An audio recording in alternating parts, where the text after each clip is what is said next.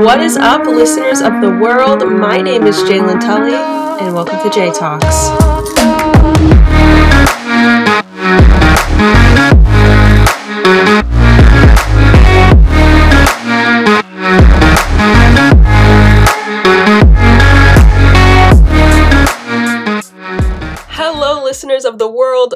Is Jalen Tully, and thank you so, so much for tuning in to my very first episode of my brand new podcast, J Talks. Words cannot explain or describe how excited I am to be doing this and how thankful I am that you're here listening to what I have to say today. You guys will truly and genuinely come to learn so much about me, so much about what I believe and what message I'm trying to push into the world. So I don't really want to waste any time telling you guys about myself by any means, and I kind of just want to jump right into the topics and what I want this week's episode to really be about.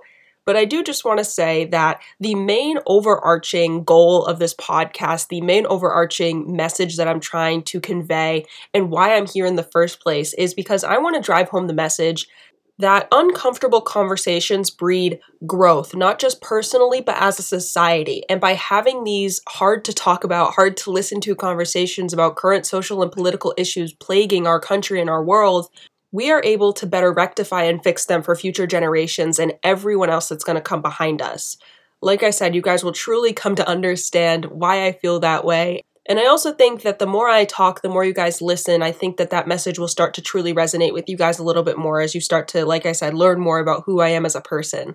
So, without any further ado, with wasting no more time, I do just want to jump right into the topics. Like I said, I have a whole bunch for you guys this week. I do want to talk about the $600 stimulus legislation that is currently in the process of being confirmed by our Congress. And then I also want to talk about the man that teenage girls love to love and that Fox News conservatives love to hate. Yes, of course, I am talking about Harry Styles.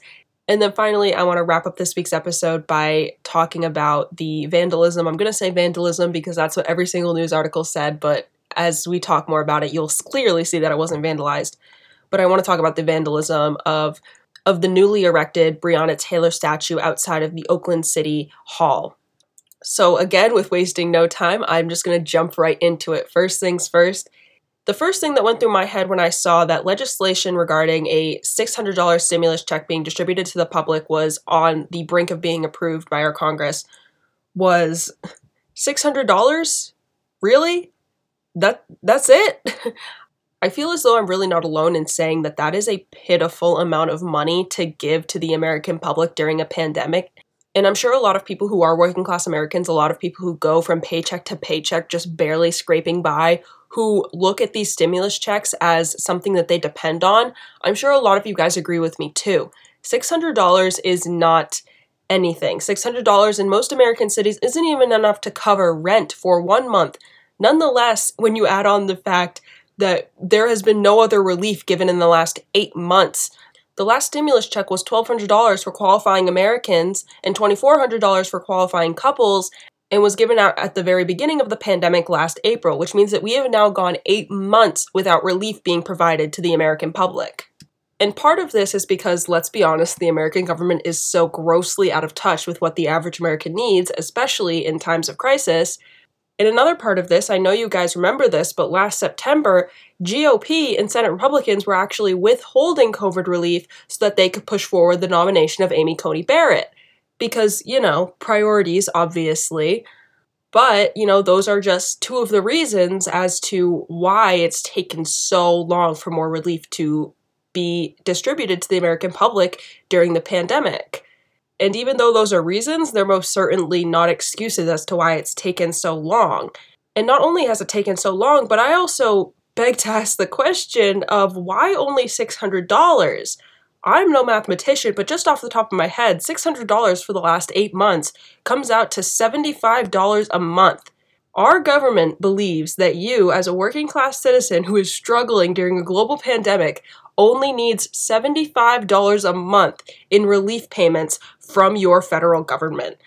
Just off the top of my head, I have a reality TV idea let's force every single congressional member who thought that $600 was a viable option to give the American public during a global pandemic when millions of people are unemployed, millions of people have lost their jobs and have in turn lost their health care, millions of people have dipped below the poverty line.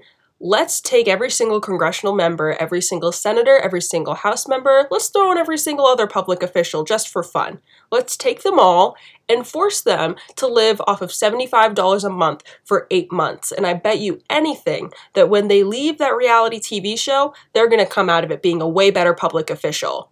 And I say that because I think there's genuinely something that comes with being a working class American. I, I don't know if it's empathy. I don't know if it's knowledge. I don't know if it's experience, but it's something that I feel like makes a public official better when they come from a working class background. And with that being said, that's why I think it's so refreshing to have people like Alexandria Ocasio Cortez and having people like Bernie Sanders and having people like Cori Bush who have entered into Congress and are now rallying for working class people in America because they understand, because they've been in those positions. I mean, AOC was a bartender, for Christ's sake. And like I said, I genuinely don't know whether to call it empathy. I don't know whether to call it experience or just the general ability to resonate with people who come from those backgrounds. But I think that elected officials like these genuinely understand what it means to be working class in this country and genuinely understand what it means to have to depend on paycheck to paycheck and and have to work 40 hour work weeks in order to just barely make ends meet. People like Mitch McConnell, who are worth hundreds of millions of dollars, have absolutely no idea what the average American is going through, especially during a global pandemic when, like I said, millions of people have lost their jobs and have now dipped below the poverty line.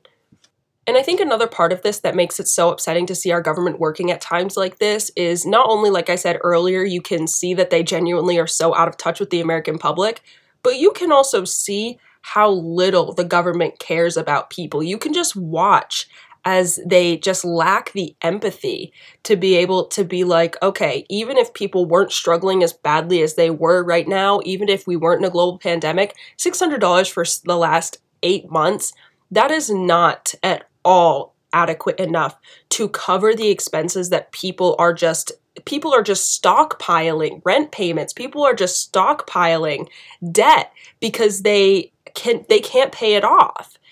And on top of that $600 isn't even enough to pay rent in most united states cities. And the cherry on top of the shittiest sunday ever is the fact that most united states citizens don't really care most people at least don't seem to care. And I know that's not, I know saying most is wrong, I shouldn't have said most, but a lot of more people than I feel comfortable with seem to not care. Mitch McConnell is the one that's withholding these $600 payments right now because he's trying to squeeze through liability protection for big corporations and yet Mitch McConnell somehow won re-election in his home state of Kentucky by it wasn't even that close. It was, you know, by almost 20%. That is crazy to me. And keep in mind, this is also after the fact that he was holding stimulus bills hostage because he was trying to squeeze through a Supreme Court nomination.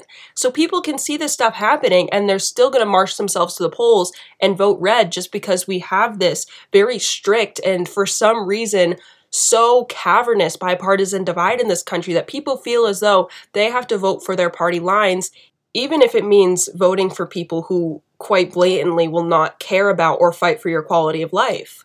And with all of that being said, I think this just further drives home the point that we need to start putting more effort into electing people who care.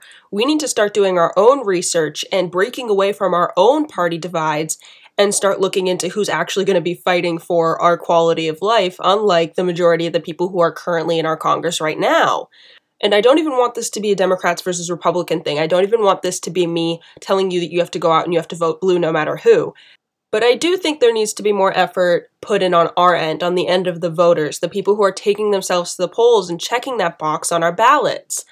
I do think we have to be more introspective and retrospective in terms of what it takes to figure out which of these elected officials, which of the people we are putting into office and giving all of these all of this power to, which of them actually have the best intentions, which of them are actually there because they care about the future of America, because they care about the American people, and which of them are there because they just want a big fat check going in their pocket these are the un- the questions that we have to ask ourselves and you know sometimes the answers might be uncomfortable. Sometimes the answers might be that you have to abandon your party lines and everything that you thought you known for the rest of your life.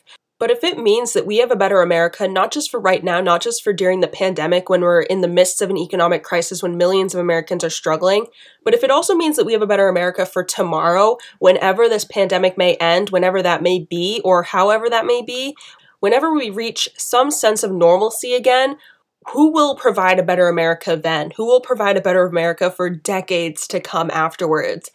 And even though it can be, and it probably will be quite uncomfortable to, like I said, abandon your party lines and go with someone else, I think when you're taking into account everything that's going to come at the expense of that, that's a sacrifice that I think we as Americans need to be willing to make. And I think that we have to start breaking down these walls within our parties and outside of them as well. I mean, regardless of party affiliations, regardless of whether you're a Republican or Democrat, in between or neither, who would not benefit from a $2,000 check right now? Who would not benefit from a $2,000 check over a $600 one right now? That's something that I think should really transcend party lines. That's something that I think that we should look into ourselves and be like, huh, why are we dividing ourselves over something like this? If this is something we all unanimously want and need right now, then why are we, you know, splitting hairs and causing this divide to just get even bigger when, if anything, we should be working together to figure out what the American people need?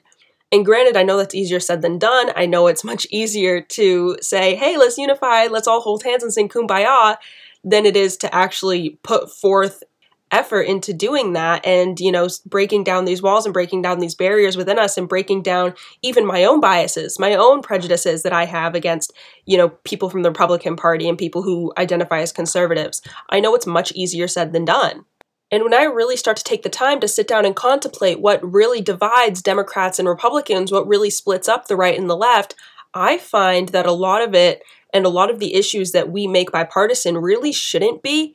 A $2,000 stimulus check should not be a bipartisan issue. Black Lives Matter should not be a left and right issue. Wearing a mask, social distancing, doing what is required of us during this pandemic, police reform, like all of these things are human issues. They're not left right debates. If you want to argue with me over taxes, then that's perfectly fine. Go right ahead. But where people start to lose me is when we have these incessant arguments about things that in reality affect all of us, I would say pretty equally. And I think that begs us to ask the question of who benefits when we're pitted against each other like this. Who benefits when we're pitted against each other about gun reform? Who benefits when we're pitted against each other about police reform? Who benefits when we're pitted about each other over this global pandemic? Because it's sure as shit not us, it's not the American public. We're still getting gunned down in classrooms and murdered by police and dying at the hands of a completely preventable and controllable virus. So, again, I think that we really need to take a look at ourselves and take a look at our own parties and each other's parties and see who is benefiting from us being at wars over at war over this at war over these issues that have been turned bipartisan but really shouldn't be? Overall i think we could all learn a very valuable lesson about electing people who actually care about us who care about the people that they're serving because it's very clear that too many of the people we currently have in office do not all right, next. Yes, ladies and gentlemen with eyes, I am going to be talking about easily the most attractive person this planet has ever produced Harry Styles. If you don't know, Harry Styles, over a month ago at this point, modeled for the cover of Vogue magazine's December issue wearing dresses. And as expected, conservatives, as always, were respectful they were not at all homophobic or transphobic towards easily the biggest pop star that this world has to offer currently. They kept their opinions to themselves and didn't at all feel a need to share their bigoted views with the rest of the world. Oh, wait, I lied. They did all of that. And not only did they do all of that, but they did it all 20 times over. So, of course, you know I have to come on here and talk about it. The first person to share their mindless opinion was Candace Owens. I will be sure to give my full opinion on Candace at some point, but it will not be today because I, I would be talking for years. Overall, if you don't know who Candace Owens is, she is a token black person for their conservative party who sold her soul to conservatives and has been an ignorant shit ever since. She decided to hop on her Twitter account after the Vogue cover was distributed to and seen by the American public and had to share her BS opinion. She, I don't remember the actual tweet because, quite frankly, it was drivel. It just went in one ear and out the other. But she said something about how we need to bring back manly men, quote unquote. I'm doing air quotes right now. I know you can't see, but that's why I'm telling you. Um, just some other BS about how he's not a real man and blah blah blah. And I'm going to try and be as not redundant as possible. So I'm going to be talking about gender roles later in this segment as I continue to talk about this. But I just had to share a tweet that I saw with you guys when I was scrolling through the trending tag on Twitter regarding her comments about Harry Styles. And it was, oh, I remember it to a T because that's how perfect it was. It said, Candace Owens is just angry because Harry Styles is more of a woman than she will ever be and more of a man than she will ever be with. And oh my god, I have not seen a social media murder that good in quite some time now. And I I like I fell back in my seat. It was I just started laughing so hard. It was just that was just such a that was just such an eloquent and disrespectful and heavily resonating insult all at the same time. It just absolutely blew me away. So, with that being said, bravo. Giving you a round of applause right now for whoever made that tweet because like I said that was just that was just so beautifully written and I think there's nothing more to be said about Candace Owens at that point because that just that just destroyed her right there. The next person that felt a need to comment on Harry Styles' attire on the cover of Vogue was actually a Fox News anchor, and this was the incident that actually made me want to talk about this on this week's episode. Fox News, of course, just had to get one last homophobic jab in for the end of the year, and they were doing this end of the year segment on things that they wanted to leave in 2020 and things that they wanted to bring into 2021. I'm sure you see exactly where this is going. Obviously, they felt a need to say that Harry Styles wearing a dress was something that they did not want following us into the new year. And I'm not sure what news reporter was doing this segment. I'm not sure who he was. I know it was a man, but like I said, I'm not completely sure. You can look it up if you want. I'm sure you could find it. Not quite sure why you would want to, though, so don't feel like you have to waste your time. This said reporter, however, went on to say that Harry Styles wearing a dress was quote unquote not at all revolutionary or breaking gender norms, he was just annoying people, and that David Bowie already did it.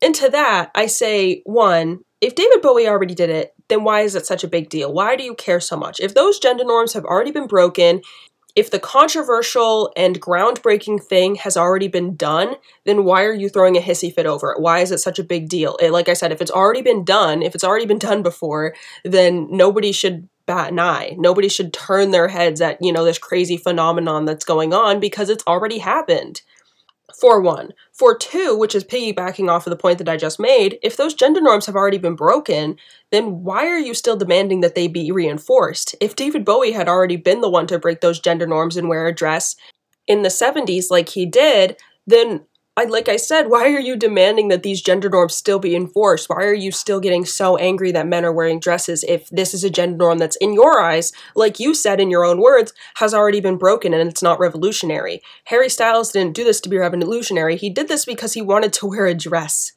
And I think that that's the most pertinent point that people are trying to make right now is like, if you want to be homophobic and transphobic, then just come out and do it. But don't try and code it in like you being upset that he's trying to piggyback off of other pop stars and culture who have already done this, when in reality, you're still sounding like a homophobic troglodyte. That allows me to segue nicely into my third point. Even if the gender norm hadn't previously been broken and dismantled, I again am forced to ask the question of why does this bother you so much? Why are you allowing this to take up so much space in your brain? I am willing to bet my entire life savings that the balding Fox News host with a receding hairline who sits on TV and spouts lies into a camera all day isn't getting a monthly subscription of Vogue magazine. And granted, I am completely aware of the fact that this picture was on every single social media platform, bombarding literally everyone. But with that being said, I'm also willing to make the bet that this man probably does not walk in the same social media circles as Harry Styles fans do. So again, that begs me to ask the question of why would he just go out of his way to see something that makes him this angry? If it obviously makes him this uncomfortable, to the point where he would go as far as to say that Harry Styles wearing a dress should not follow us into the new year, then I then again I'm asking him why he would go out of his way to see something that would make him that upset. And my final and possibly my most pertinent point that I would like to make in this entire segment is that it is 2021. We are now in a new year. If you are still stuck in a cycle of Neanderthalic thinking that men have no place in society wearing dresses, then maybe you shouldn't be allowed to follow us into the new year. With all of that being said, I now digress into my last and probably the worst segment of this week's episode. Not worst in like its quality is bad, but worse in the fact that it's probably going to be the hardest to listen to. It's probably going to be the hardest to participate in. Um, so I'm just going to say that now. I'm going to be talking about the newly erected Breonna Taylor statue outside of the Oakland City Hall, which was destroyed and smashed after being up for less than two weeks.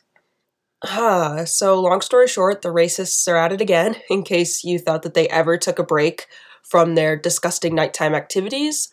Pretty much, someone left their home in the middle of the night with the intent of smashing a statue of a poor woman who was murdered in her home in the middle of the night, just based on the fact that she was black. The first question that comes to my head is how racist do you have to be to, like I said, leave your home in the dead of the night with the intent of destroying a statue of a woman who was wrongfully murdered in her own bed to have it out for black people who are living, I don't get me wrong, it's still inexcusable. Racism is racism. It's disgusting. It's abhorrent either way. But to go the extra mile, to take the extra step of disrespecting a woman who was murdered just because of the color of her skin, that to me is despicable on a whole nother level. And it it it makes me sick to think about that someone holds this much hatred in their heart that like i said they're willing to disrespect the memory of a poor woman a poor woman whose family will never see her again a poor woman who is an emt on the front lines of the coronavirus pandemic which we are currently immersed in you have so much hatred in your heart for an entire subset of people in our society that you will go out of your way to deface, destroy, and ruin her memory. And when I think about this logically, I understand that we have a very long and very ugly history with destroying black memorials. The one that, the first thing that came to my head when I was thinking about all of this was the Emmett Till Memorial erected in Mississippi in memory of a 14-year-old boy who was lynched. It has actually had to be re- remade and repaired several times due to people's vandalisms, due to people shooting it and destroying it in other ways. And now they have, I think it was a while ago at this point, but they have had to now erect it in a bulletproof fashion so that people could not take it upon themselves to destroy it as easily. And like I said, I, I, understand that we have a very long and very ugly history with defacing black memorials and defacing black statues like this, but the fact that something like this even has to happen. The original artist of the Breonna Taylor statue is making a new one out of metal so that this cannot happen again.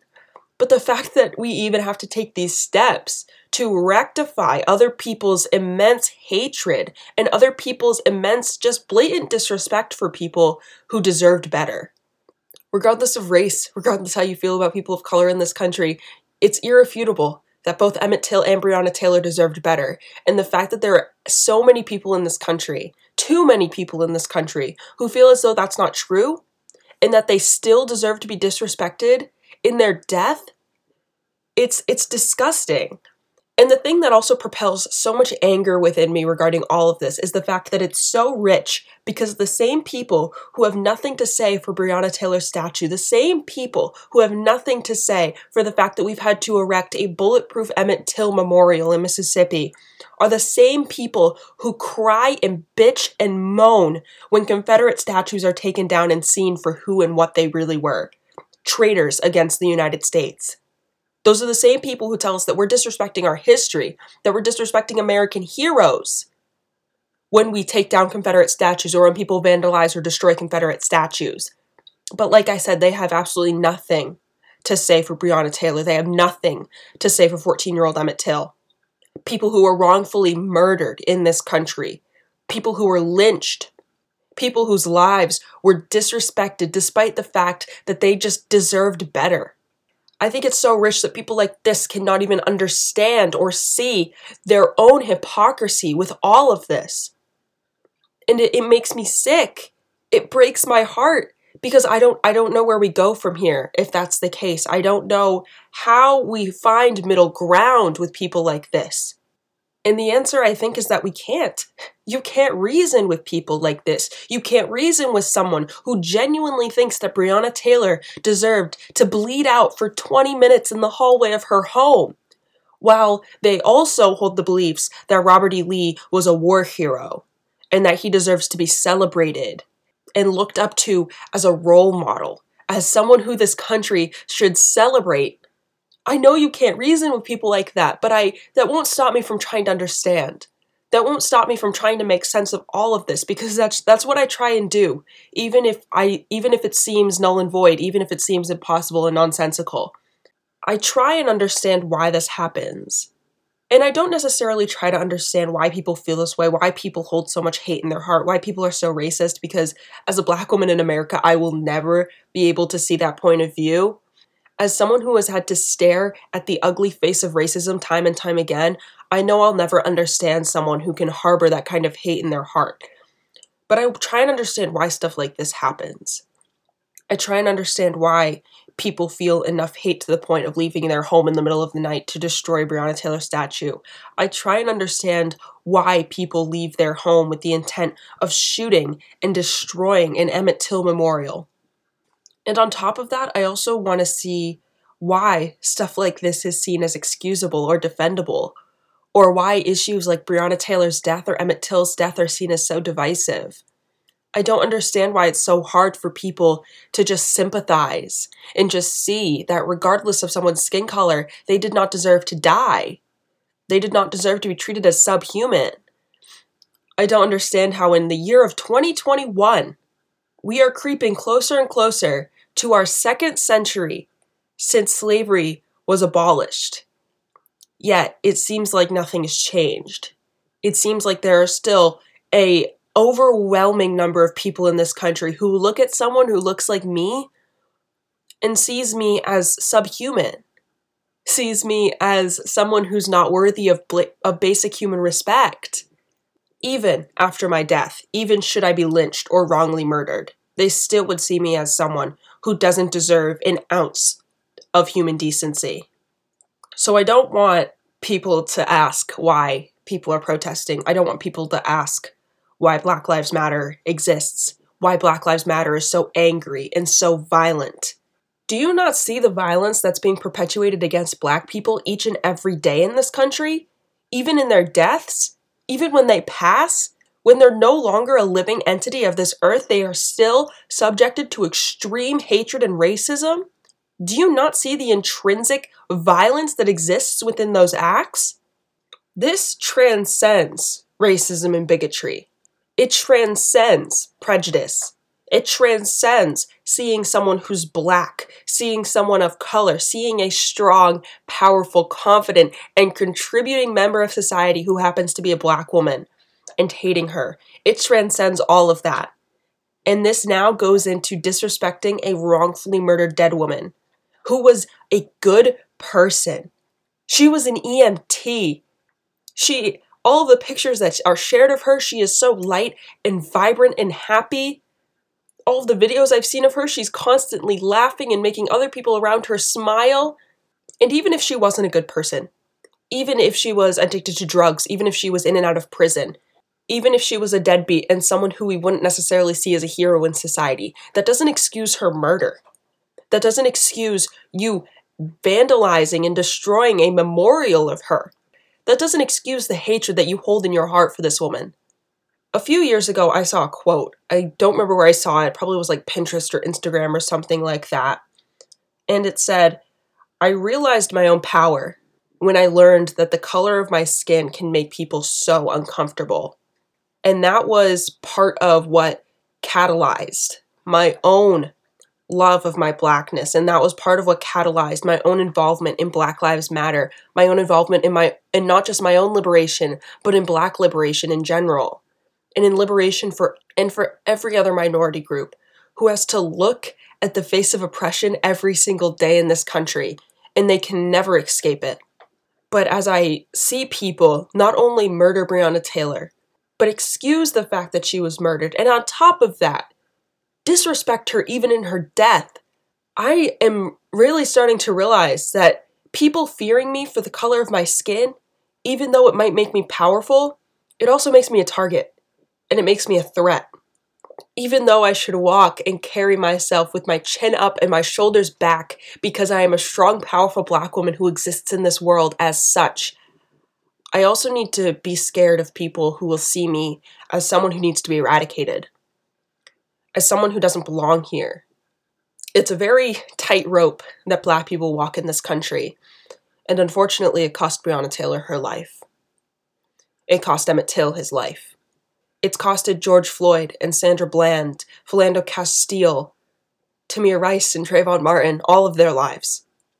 And honestly, it'll probably cost dozens, hundreds of more lives, at least until we figure out a way to evolve as a country, as individuals, as a world. it breaks my heart. It really does. And I I hope that Breonna Taylor's family is able to find peace with all of this, and I hope that wherever Breonna is, I hope that she's able to find peace too. And I hope that she doesn't have to deal with the scorns of racism anymore. All right, I feel like that is a good spot to end this week's episode now that I have all of you in tears. Um, I didn't want to make you guys upset. I didn't want to force you guys to think about something that you didn't necessarily want to think about but I I wanted to try and show you guys and give you guys a feel for what these episodes will be like. I tried to talk about vastly different topics to show the range. I tried to talk about, you know, our government and politics and then give something a little bit more lighthearted, you know, poke fun at some people. And then I tried to talk about obviously something that I hold near and dear to my heart, something that I think we all should and something that obviously kind of helps to showcase the ugliness that our country holds beneath its surface and something that we all have to collectively work together to end and to evolve towards a better future. Which, like I said at the beginning of this week's podcast episode, this is what I want this podcast to be about. I want to be able to have an area and a space on the internet and on social media where we can facilitate growth, not just as individuals, not just as a society, but as a collective unit of people. And I think on that note, I think it's also important to say that growth is uncomfortable. Taking a look within yourself or taking a look within your society and seeing the ugliest parts of it and trying to figure out ways to rectify and fix those things, it's hard. Self reflection or reflection on your society, especially if you're a white person or a man or cisgender or straight and you benefit from some of the toxic and oppressive status quos that exist in this country, it's hard to take your privilege and say, I don't want this if it means someone else is suffering at the hands of it. But with this podcast, I'm hoping to shed light on the fact that when we do that, when we're able to separate ourselves from our egos and our privilege, we make this country better for everyone, including ourselves. We make this country safer and happier and healthier for everyone. And that is the overarching point and goal of everything I want to do with this podcast and everything I want to do with my life after the fact.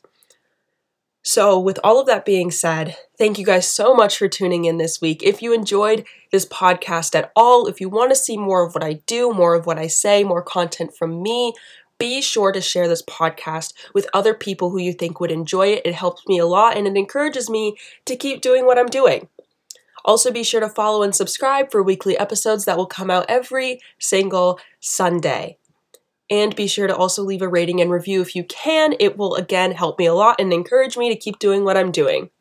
Also, be sure to follow me on all of my social media platforms. All of my handles are just my name at Jaylin Tully, which is spelled J A Y L I N T U L L Y there is a little a little quote that I'm going to say, a little mantra that I'm going to say at the end of every episode and it's kind of going to be something that I make a part of my persona because I think it's I think it's so valuable when it comes to especially the conversation of what it'll take from us as individuals to make this country and this world a better place.